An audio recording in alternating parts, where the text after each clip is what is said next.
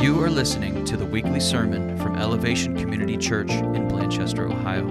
We hope you enjoy this message from Pastor Phil Nelson. For more information about this podcast and other resources, please visit myelevationcc.org. You may be seated. Could you just take a, a, a quick minute? And just, uh, kids, could you do this too?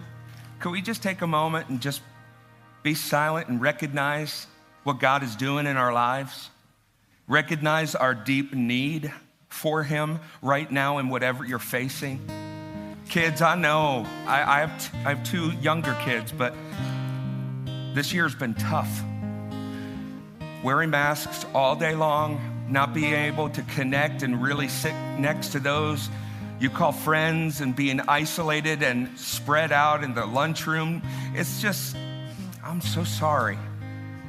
So, parents, I'd like to just, uh, if your kid's with you, just put your arm around them. Can we pray for our kids and our teachers right now? Jesus, you tell us to come to you whenever we're in need, and so we do that today. God, we're in need across the board. First of all, we need you spiritually. We need you to save our souls. Jesus, we can't do it on our own. We need what you did on the cross for us. And so we receive you, Jesus, and the work that you did for us on the cross by forgiving our sins and shedding your blood to do that. Lord, we need you in this country and in this world of brokenness and sin and corruption and evil, division and hate, murder and all sorts of sorcery and, and, and manipulation and control and selfishness and, and jealousy and bitterness, God. Forgive our nation. Forgive us for allowing that to go on in our families, our church. We need you in our schools, God. We know that public schools have pushed you out. But you know what? Our kids are the doorway that you want to enter into our schools. I believe that, Lord. And so, would you draw our kids' hearts to you by the gospel of Jesus? Change them. I remember when I was seven years old and the Holy Spirit got a hold of my heart. And I got baptized with such joy. I was so not a great kid, but I was filled with the goodness of God so often. I went my way, I went my rebellious ways, I went my undisciplined ways, but God, you always brought me back. And I pray that you would just capture the hearts of these kids right now. Bring light and life into their hearts. Equip the moms and dads to draw their hearts to what is most important, and that's you, Jesus. Let us get right with you, God. It's in Jesus' name we pray. Amen. We're in uh, the season, season, excuse me, we're in the series called The Beatitudes, which we have titled Get Real. We want to get real. Our vision here at our church, at Elevation Community Church, is to, to see real people, be real to who they are. Bumps and bruises, blessings and baggage, whatever it is to come as you are because that's how God accepts us. But He also wants us to be real with our sin and with our brokenness so that He can repair us and mold us and shape us to grow up as the church was designed to do into maturity, into the ways of Christ, into leading others to Christ. It's called discipleship. Hello? it's called discipleship. We're called to grow up so that we can then help others grow. And so, in this series of the Beatitudes, we're saying it like this Christ has called us to be the attitude. Can you say, be the attitude? Kids, can you say, be the attitude? Yeah, be the attitude of Christ. It's the first time that the Beatitudes really made sense to me when I understood that they were the attitudes of the heart that Christ was modeling. Do you realize that out of the abundance of the heart, the mouth speaks? As a person thinks in their mind, so they become. And that's why Jesus said, if you want to follow me, you must deny yourself. Humble yourself. Realize your spiritual bankruptcy and follow me as my ways become your ways, my thoughts, your thoughts. And so, if you are a proclaiming Christian and you've received the work of the cross that Jesus did for you, your design is to grow in the attitude and the ways of Christ. And so, we're going to look at that today. One of the most saddest things in the church across the world, not even in America, is when churches get stagnant and they do no spiritual good on the outside. They get stagnant from being comfortable, from eating from the spiritual buffet of everything that meets their needs, but they never live out the blessings to impact others. May that not be so of us. And that's why we're taking our time in this series. I thought we were going to do two to three Beatitudes a week. Not happening. We're going to do one today, and uh, we'll see what, what God does for the following weeks. But I just want to give you a little preface of where we are. We've said that the uh, Beatitudes are the constitution of the Christian faith. This is what Jesus set forth in modeling the heart posture and the mindset of Jesus. So, today, if I step on your toes, know that it's my prayer that it's not me. It's actually the Holy Spirit doing a work in you. And even though it doesn't feel good, hopefully the results of Christ making you uncomfortable and challenging you and convicting you and maybe even doing some spiritual surgery, it will allow you to grow to the next step. We do this staircase. I've been showing you this staircase image. And the Beatitudes are very much like that. It starts at the foundation, and each Beatitude builds itself on the other. What we're going to see in a couple weeks is that um, the first four steps are actually more the attitude of the heart and the mind. The other half of the steps are the fruit of that posture. So we see the posture of our hearts in these first four steps that then drive how we live our lives. Okay? So you can't just live your life as a Christian, expect the fruits of the Spirit just to show up if you're not planted in the attitude of Christ. So, blessed are the poor in spirit. This is more intellectual. This is more of understanding your deprived, depraved state without God. The separation between you and God, and that there is no earthly good within you that could ever please the most holy, perfect God. Honestly, this is not just the first step in maturity, this is a prerequisite to being saved. You cannot be saved while thinking that what you do will allow you to grow in Christ will earn you a right standing with God. That's not how the kingdom of God works. It's not based on you. Amen. Thank you, Jesus. It's based on the work of the cross. And you see, grace is undeserved favor. You don't deserve it, and you can't earn it. And so you receive the free gift that Christ gave. We become a new creation when we're poor in spirit, when we understand by grace you have been saved. And it's not of your own doing, so no one will boast. It's an act of God so that He would get the glory. That's what it's about. Blessed are those who mourn, for they shall be comforted. Mourning is more of an emotional attitude, meaning the same thing of the first step, but more emotional, grieving over our brokenness of humanity, grieving over our rebellion and constant resistance to God's heart. It's that whole analogy or that picture of weeping over spitting in God's face. And by the way, something came to me uh, this week. I was listening to a podcast. I listened to a lot of podcasts, so I can't even remember what one it was. But they said this and it floored me. They said, Do you know how much you're loved? Well, we all say, Well, God loves us, right? God loves us. Try saying this I am worth the death of Jesus. That's how much God loves you.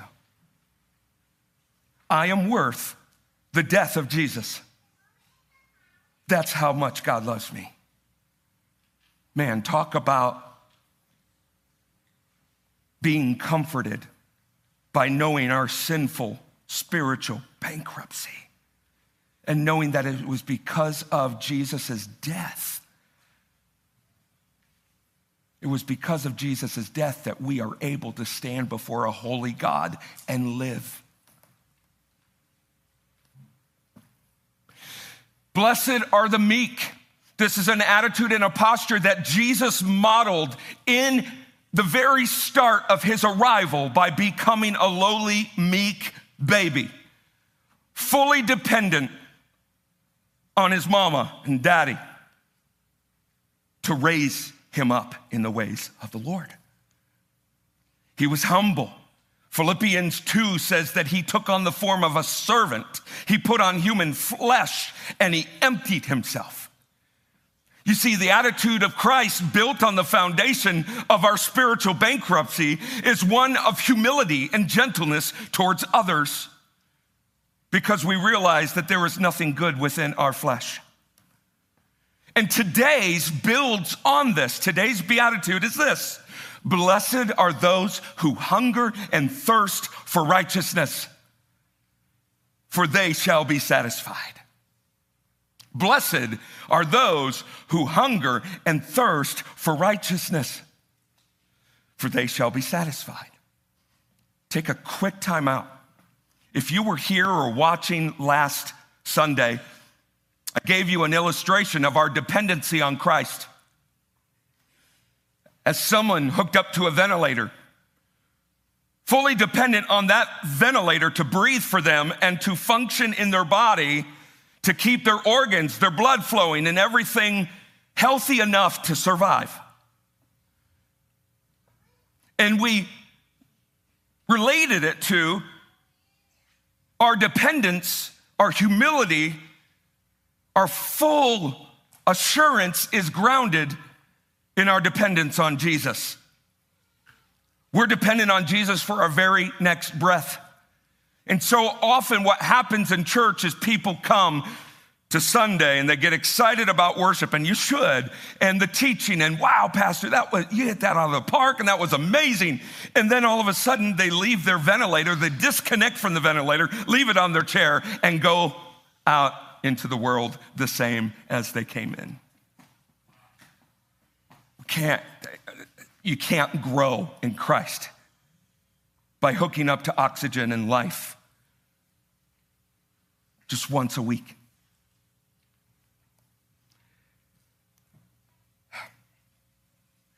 Where was I going with that? Our dependence needs to be fully on Jesus. So, many of you remembered that illustration, and I'm just going to ask you rhetorically, and I'm going to give you 20 seconds to think about it. How have you been doing hooking up to the ventilator of Christ. Time with Him in His Word while you're busy and working, still in His presence and mindful of God. How well have you stayed connected to the life source of Jesus this week?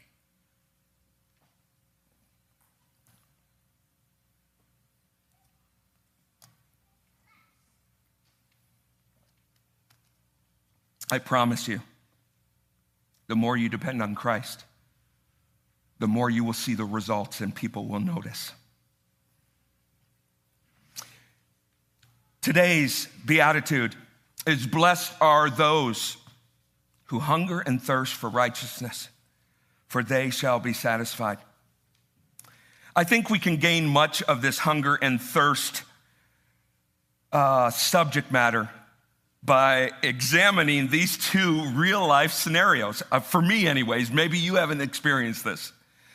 Have you ever gone to the grocery store when you are absolutely hungry? Don't.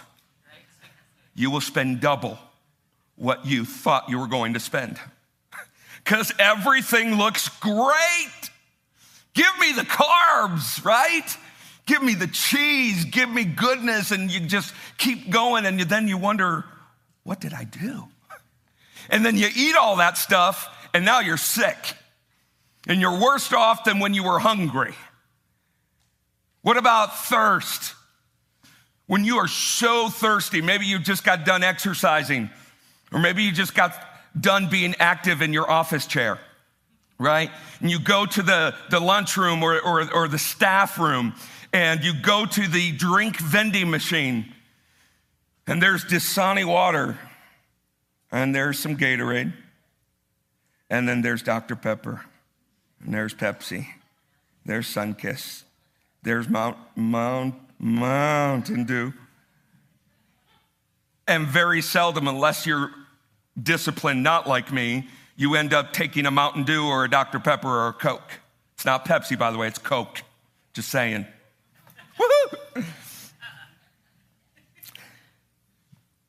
You very seldom pick the water. You know that the water is going to be good for you and it's going to fill your need or your thirst. But man, everything else looks so good. The sugar. and then you drink the soda or you drink the sugar water, shall I say, and you feel worse. It doesn't quench your thirst, it makes you more thirsty. That's what Jesus is saying here.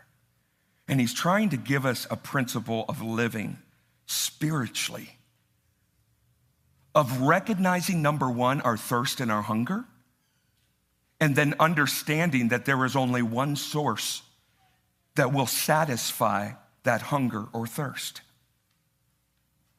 And then we're going to look at some real practical things that pretty much all of us have dealt with or struggle with in our lives. George Herbert, a poet in the early 1600s, he said it this way. He said, restlessness and longing are universal traits of the human heart. Every human breathing and living, their soul is hungry and thirsty.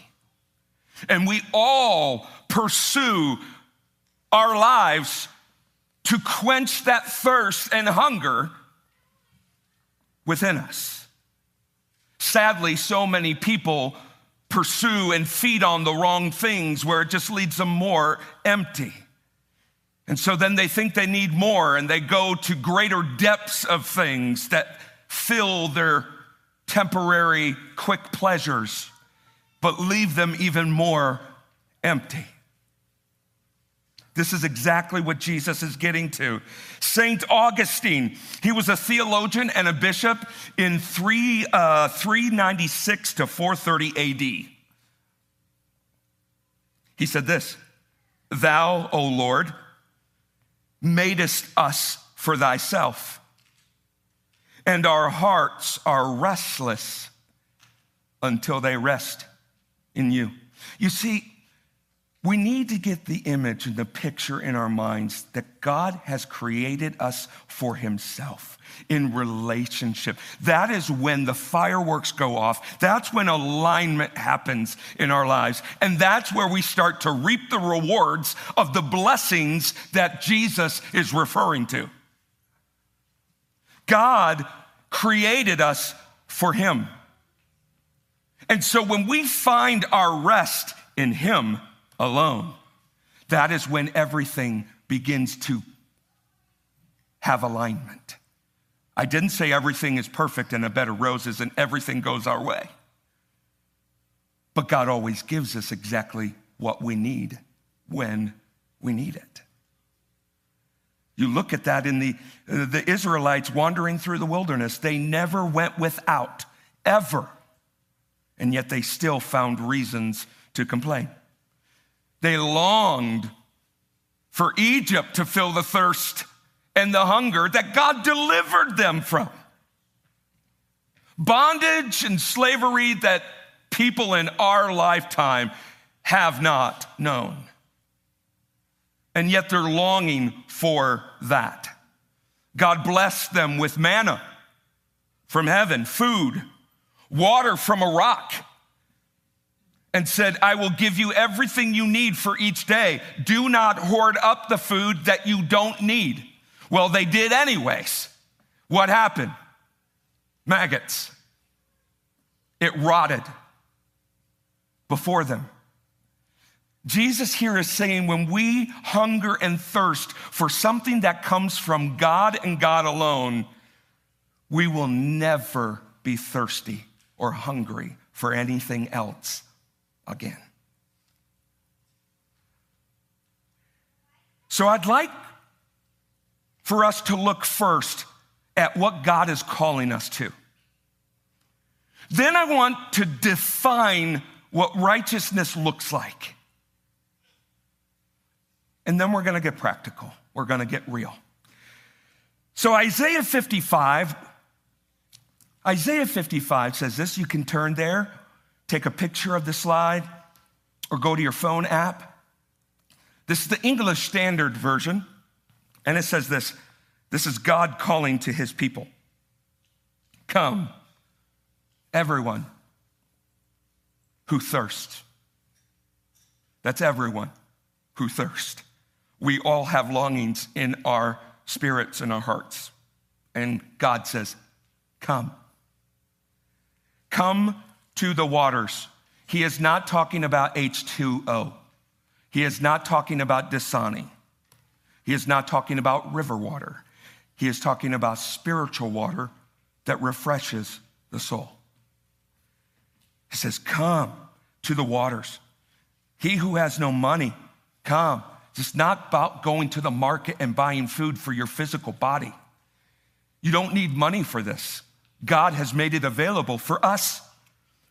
Come, buy, and eat. This is not talking about eating a smorgasbord at Old Country Buffet or Golden Corral. This is about eating upon the things of God that He offers to give us to satisfy the hunger and thirst within us. Come buy wine and milk without money and without price. Why do you spend your money for that which is not bread? And you labor for that which will never satisfy. Listen diligently to me. And eat what is good and delight yourselves in rich food. Could you just do me a favor, kids? Say the word delight. delight. Now let's say it together. Ready? Delight. Delight. Do you know what that word means in the Hebrew? You do? Awesome. It means to be moldable. It means to be shaped, willing and pliable. So let's look at that again. In the context of that term, eat what is good, the things of God, consume it, and be molded and shaped by the rich food God gives you. Incline your ear and come to me. Hear that your soul may live. God is presenting a call and a challenge that there is only one source of living water and heavenly bread and food that we can consume ourselves and it will meet our every need. That's why Jesus said in the wilderness when he was tempted 40 days and 40 nights without water or food, and Satan comes to him don't you hate it? Satan just knows your weaknesses. He doesn't know everything, but he knows where you're weak. And he came to Jesus and he knew he was starving. He said, Jesus, you're the Messiah. You just turn these stones to bread and eat. Come on. Why are you doing this? And Jesus knew. And he had spiritual eyes to see because he had the attitude of the kingdom of God. And he said, Man does not live by bread alone, but by every word that comes from the mouth of God. Jesus understood the only life source for his hunger and thirst of his soul was found in his Father. And now, because of Jesus' death on the cross, paying your penalty, now we can have relationship with God. Him in us and us with him. That's good news. Very good news. And so he's calling us to feed and drink on the life source that only he offers. But, friends, that means you're going to need to let go of the things that the world provides for your thirst and your hunger. You have to let it go. You have to die to this.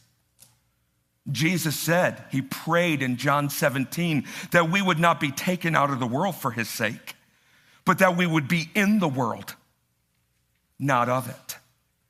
You see, we can live in the world. We can benefit from the blessings of the wealth and the, and the food and the entertainment. We can, we can live in that blessing, but we're never called to be of it, meaning that that is where we gain resources and everything else we need for our hunger and thirst. And sadly, Christians in this world, they don't know the difference. Is anyone getting this? Because this is important. We have to understand, first and foremost, of what we've been filling our spiritual souls with. You know, um, my wife and I, uh, my wife's a, a, registered dietitian, and now she plays with food all day in food science lab and uh, loves it. But she, she's always been fascinated with the human body and how it's wired and designed. And just recently, our whole family did a uh, food sensitivity test. And we realized, oh my gosh, that's why we're getting headaches. That's why we're getting stomach uh, inflammation, is because we're eating stuff that our body is really highly sensitive to. And then my wife and I took it one step further and we went and got a genetics test. Whoa, that was eye opening. And our doctor, uh, Christian man, uh, stood before us and said, This is how God made you. This is how he wired you. And now, because the broken world we live in and all the pollution and the different chemical imbalances and different things we put in our body, we have kind of um, defected some of our bo- uh, some of how we're wired in our DNA. And so it was amazing to see that, okay, my body doesn't detox well. My body doesn't react to this well. And my body, you know, my body's, for, for instance, I can't Methylate, for those of you who are in the medical world, you'll know what this means. I can't methylate vitamin B at all. That means it doesn't break it down and my body doesn't absorb vitamin B. So now that I know that, I get to take methylated vitamin B. And now my body gets to take it in. Why do I mention my personal health to you? It's because our spiritual health is the same thing. And yet Christians walk around not knowing what their body needs and they fill it with the things of the world. And then they wonder why they're not satisfied. They wonder why they're empty and they feel so disconnected from God. You need to know. You need to know what your soul needs. And you need to know where to get it. C, uh, C.S. Lewis Amazing, amazing Christian writer, known for Chronicles of Narnia. Says this If I find myself in a desire which no experience in this world can satisfy, the most probable explanation is that I was made for another world. When you die to your worldly, sinful self, and you're born again in the Spirit, Christ lives in you through the power of the Holy Spirit. The Father lives in you in reconciliation and restoring Himself to you. When you do that, when you become a new creation, your identity is not grounded in this world anymore. It is grounded in the things of the kingdom of God. We're not called to look at like the world. So many churches blend right on into society. That was never the design. It's because we are foreigners here. We are sojourners, the Bible says. We are ambassadors of a heavenly kingdom. If you believe that, then where you find your source of food and drink for your soul will be different than what the world provides. Don't believe me? Let's look at, I'm just gonna throw out four scriptures to you real quick. Psalms 42, verse 2. David says, My soul thirsts for the living God. Psalm 63 1 says, God, you are my God. Earnestly I seek the work. No, earnestly I seek you. My soul thirsts for you. My flesh faints for you in a dry and weary land where there is no water. Psalm 63 5, you satisfy me with the richest of food, and my lips will praise you.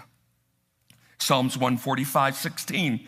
You open your hand and satisfy the desire of every living thing. This is where Jesus is coming from when he said, Blessed are those who hunger and thirst. He doesn't stop there because let's all admit we all hunger and thirst. It's the hidden word that says for, F O R. What do we hunger and thirst for? Jesus said, Blessed are those who hunger and thirst for righteousness. Say righteousness for they shall be satisfied. So, friends, let me just ask you before we go into application, let me ask you, what does righteousness mean to you? Because we teach, I, te- I teach all the time about righteousness for salvation. Righteousness for salvation, here we're starting for this, uh, the first two steps on the staircase again. Righteousness for salvation is in order to be saved, we need to recognize our deep need to be saved and that it doesn't come from anything we could ever do or earn. It is the right standing with God. And in order to be standing right with God, you need to be holy and blameless and perfect like He is. That ain't happening on our own. It's when Jesus comes as the bread of life. Jesus comes as the sacrificial lamb to take away the sins of the world. And he comes, he is the righteousness of God. He is perfect, he is sinless, he is without stain or wrinkle or blemish. He is the righteous one. And because of Christ, when we put our hope and trust in Him and we become a new creation and we start walking in the ways of God, Friends, things start to change. We begin to hunger and thirst for righteousness, but it's not, Jesus is not talking necessarily about the righteousness we need for salvation. That is being justified in Christ alone. You in Christ have right standing with God. Let me ask you a question. On a scale from zero to 100 in percentage. Zero to 100%. Right now, where you're sitting, where you're watching, how holy and perfect are you? Right now. Some of you, well, probably about 20%, 50%. Anyone 100%? Let me ask you this just, I'm not trying to embarrass anyone. Just raise your hand if you've been saved by grace. Saved by grace, saved by Jesus, all of you should be raising your hand at 100%. It doesn't change because God never changes. Doesn't change based on your circumstances, based on your temptation and your failure. It's only based on Jesus' righteousness and holiness. You have right standing with God because of the cross of Jesus. That's grace. That is grace. Now, the righteousness that Jesus is talking about here is the living, the byproduct, the action and behavior that comes out of you understanding your right standing with God. That's what we hunger for. That's what we thirst for is that the righteousness of God, the things of God, the holiness, the, the, the fruit of the Spirit would be produced in us. And then when we start growing in that, and the, the people who are growing up in the maturity of Christ, now their hunger and thirst is not for themselves because righteousness is flowing in and out of them. It is for other people, other Christians to grow in this and start living out righteousness. That's righteousness.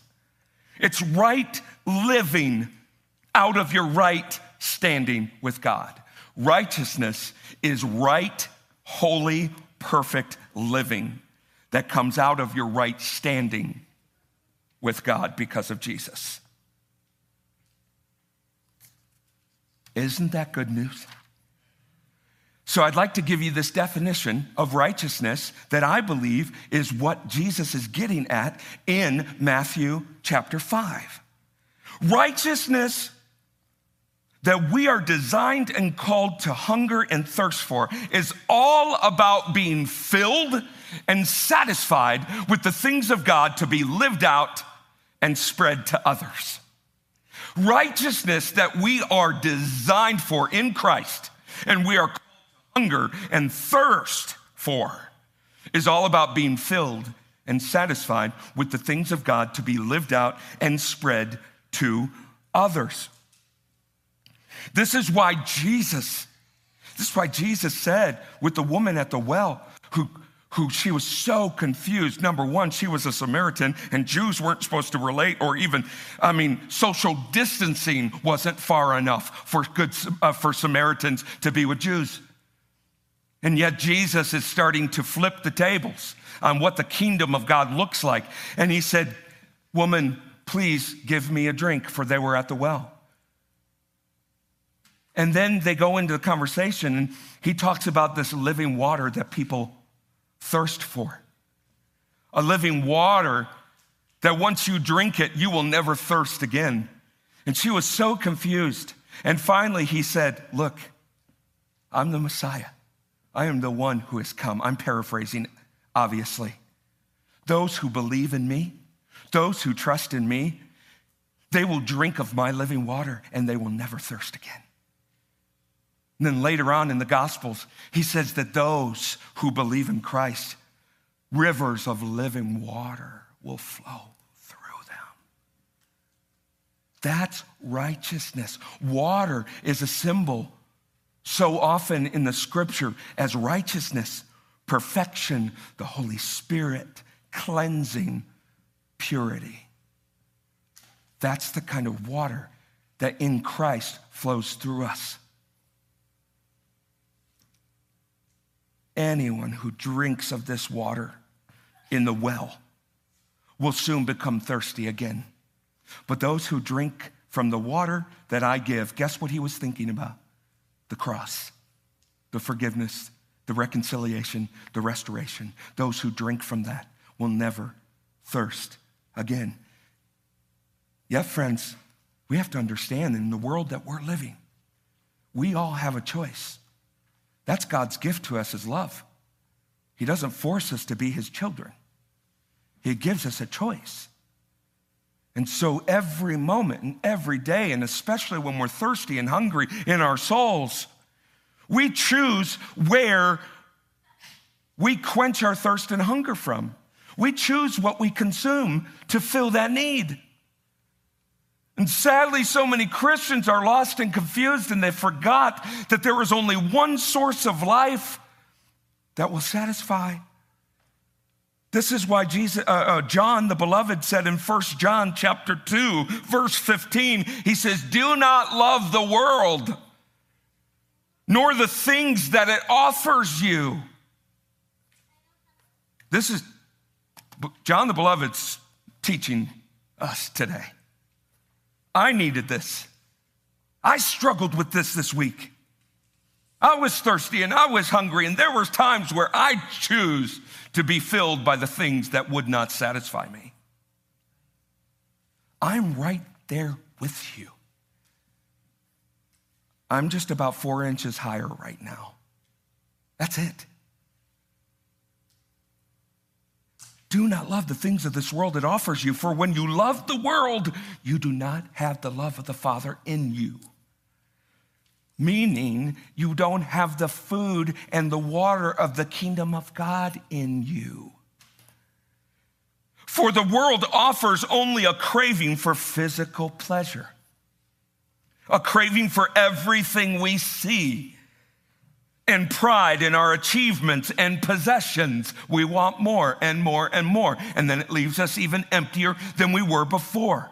That's where addictions start. These are not from the Father, but of the world.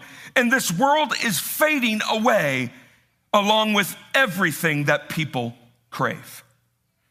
But anyone who does what pleases God will live forever. And Jesus says in Matthew 6, a chapter after the Beatitudes, same sermon. He says, Why do you worry about the things that you need for tomorrow? Why do you worry about not having enough food for tomorrow? Why do you worry about these things? He says, Seek first, seek first the kingdom of God. Pursue God for what you need, but seek Him first and His righteousness, and He will give you everything you need. What are you seeking first for your needs? Because that will be very telling of what you're pursuing to fill those needs. So, almost time up, and I'd like to spiritually step on our toes. I want us to take an inventory and see how easy it is to go after the things when our soul is thirsty and hungry, to go after the things of this world that do not satisfy, but leave us empty. And we reject and ignore and avoid the living water, the bread of life that is there to satisfy. Growing, maturing Christians learn this, whether by discipline or the hard way, but they learn this and they start to apply it and grow in this. Number one, when we are hungry for affirmation, assurance that we're doing a good job, that we look good, that we're fulfilling our call and our purpose. Do we pursue the food and the water of believing what people say about us? Or by feeding upon what God says about us? In social media? Do you go after what people say about you more than what you know God says about you? We've all been through it. We've all faced rejection. Do people's words mean more to you than what God thinks about you?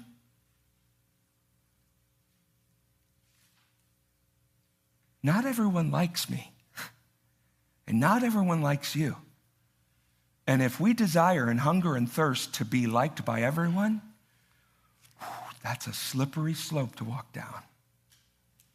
But when we rest assured in what God says about us, man, that changes things.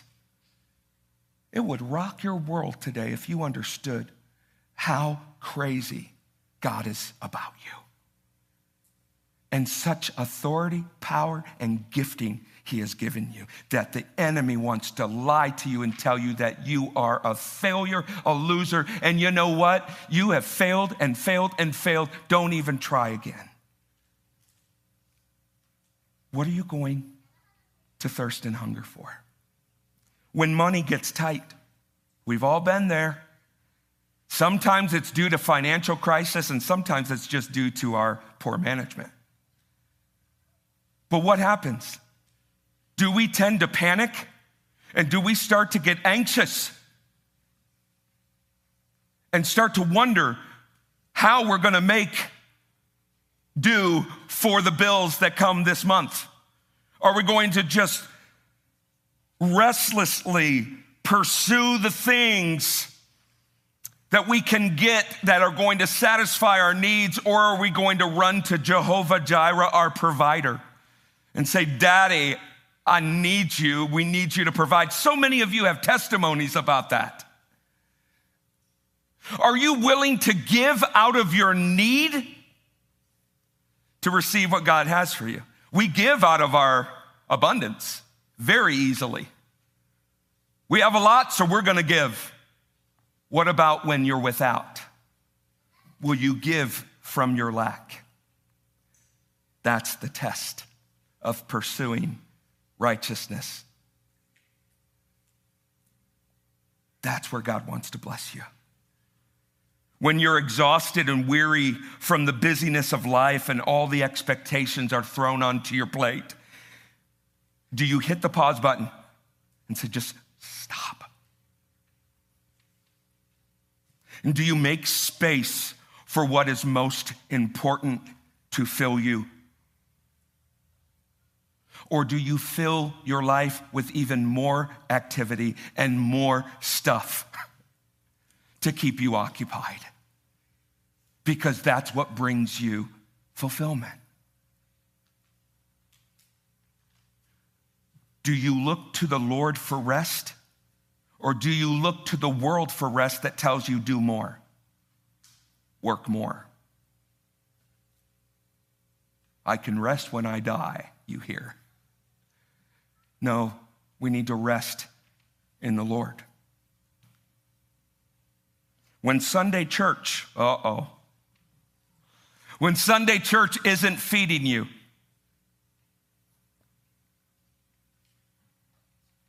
or providing what you need in your season of life, and you're just frustrated with how the church does church. I just wish they would do it this way.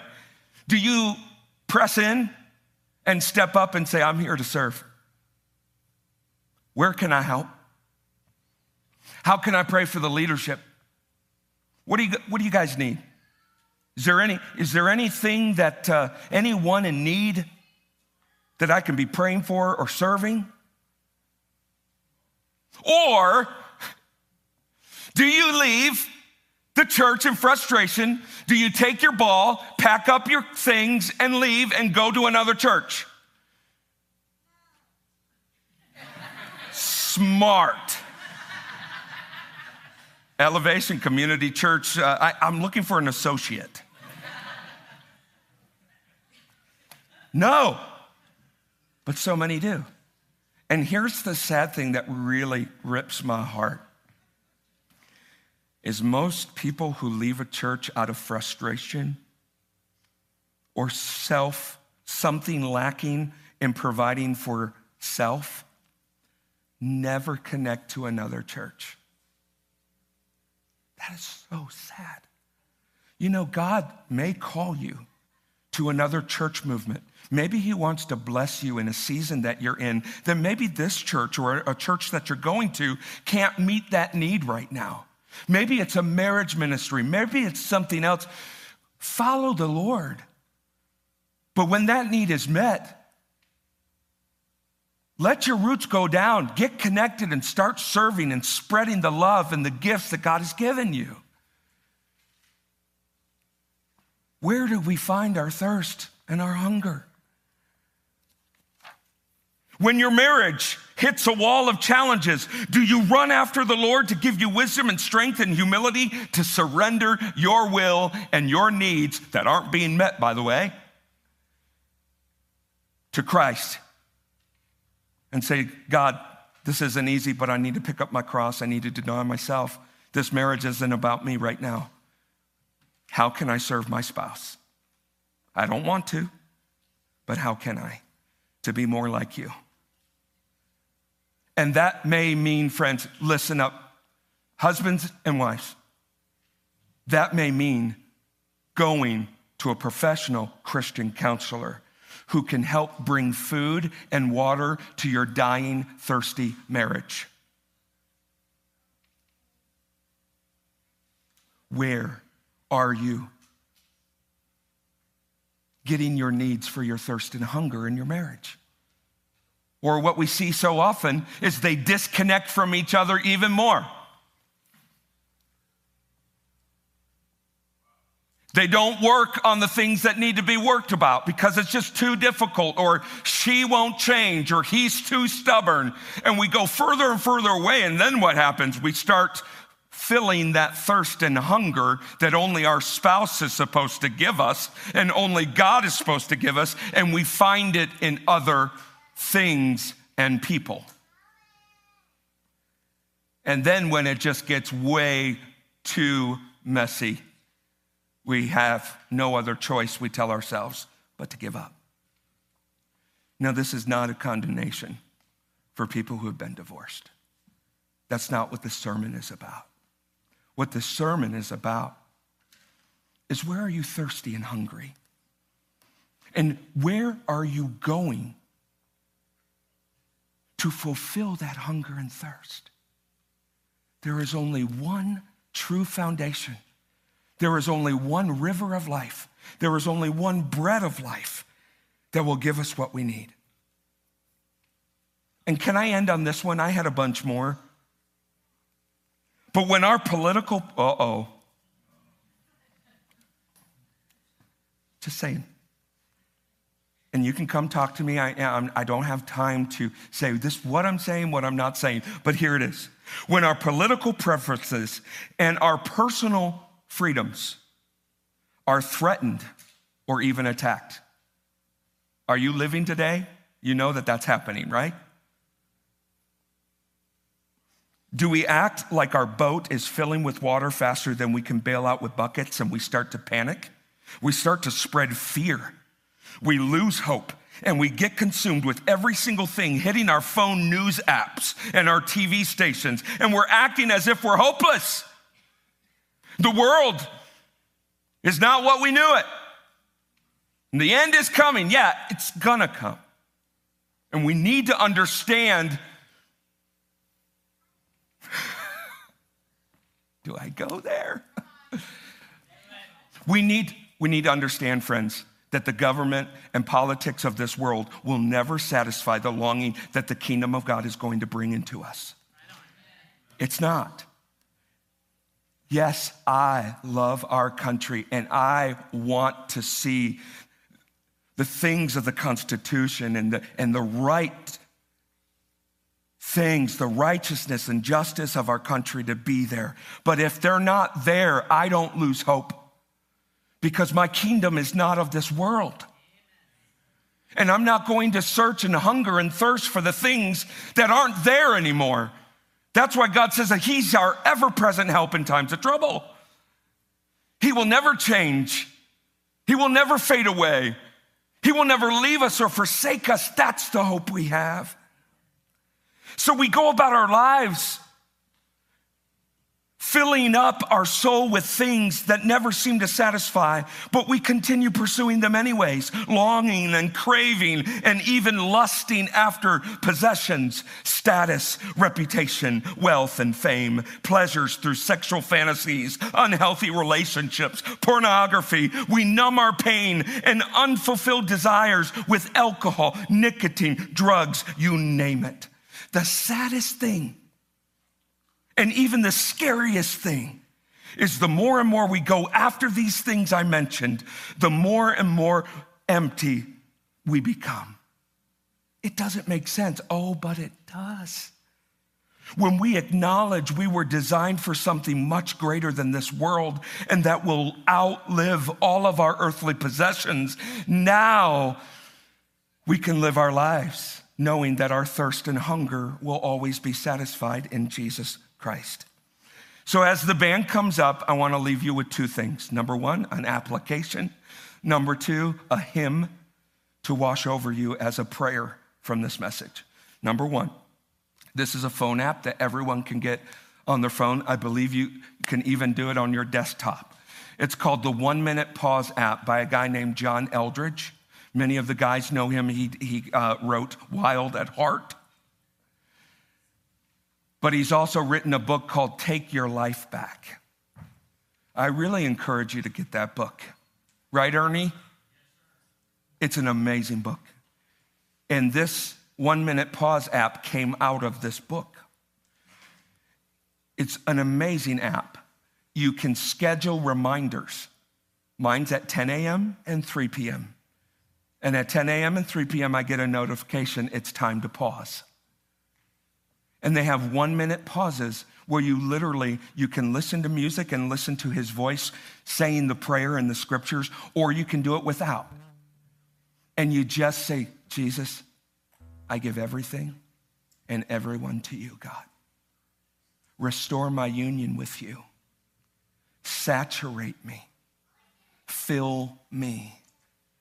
Jesus, be the center of everything I am. One minute, twice in your day, will change your day, change your perspective, and it will change your life.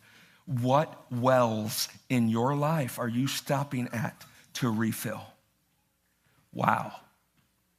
What wells in your daily life are you stopping at to refill?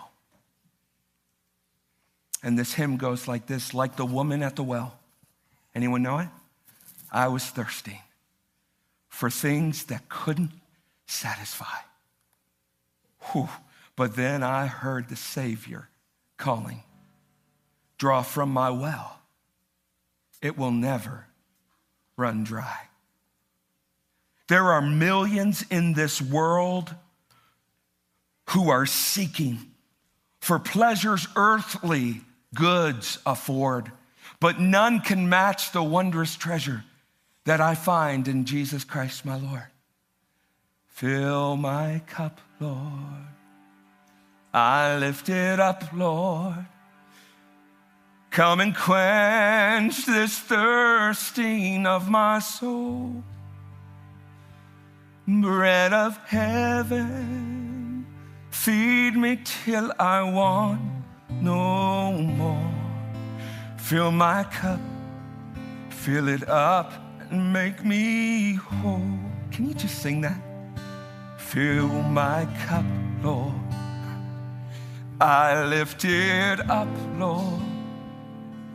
Come and quench this thirsting of my soul. Bread of heaven Feed me till I want no more. Fill my cup, fill it up, and make me whole. And now let's stand and let's fill up as we seek God to give us what only He can give.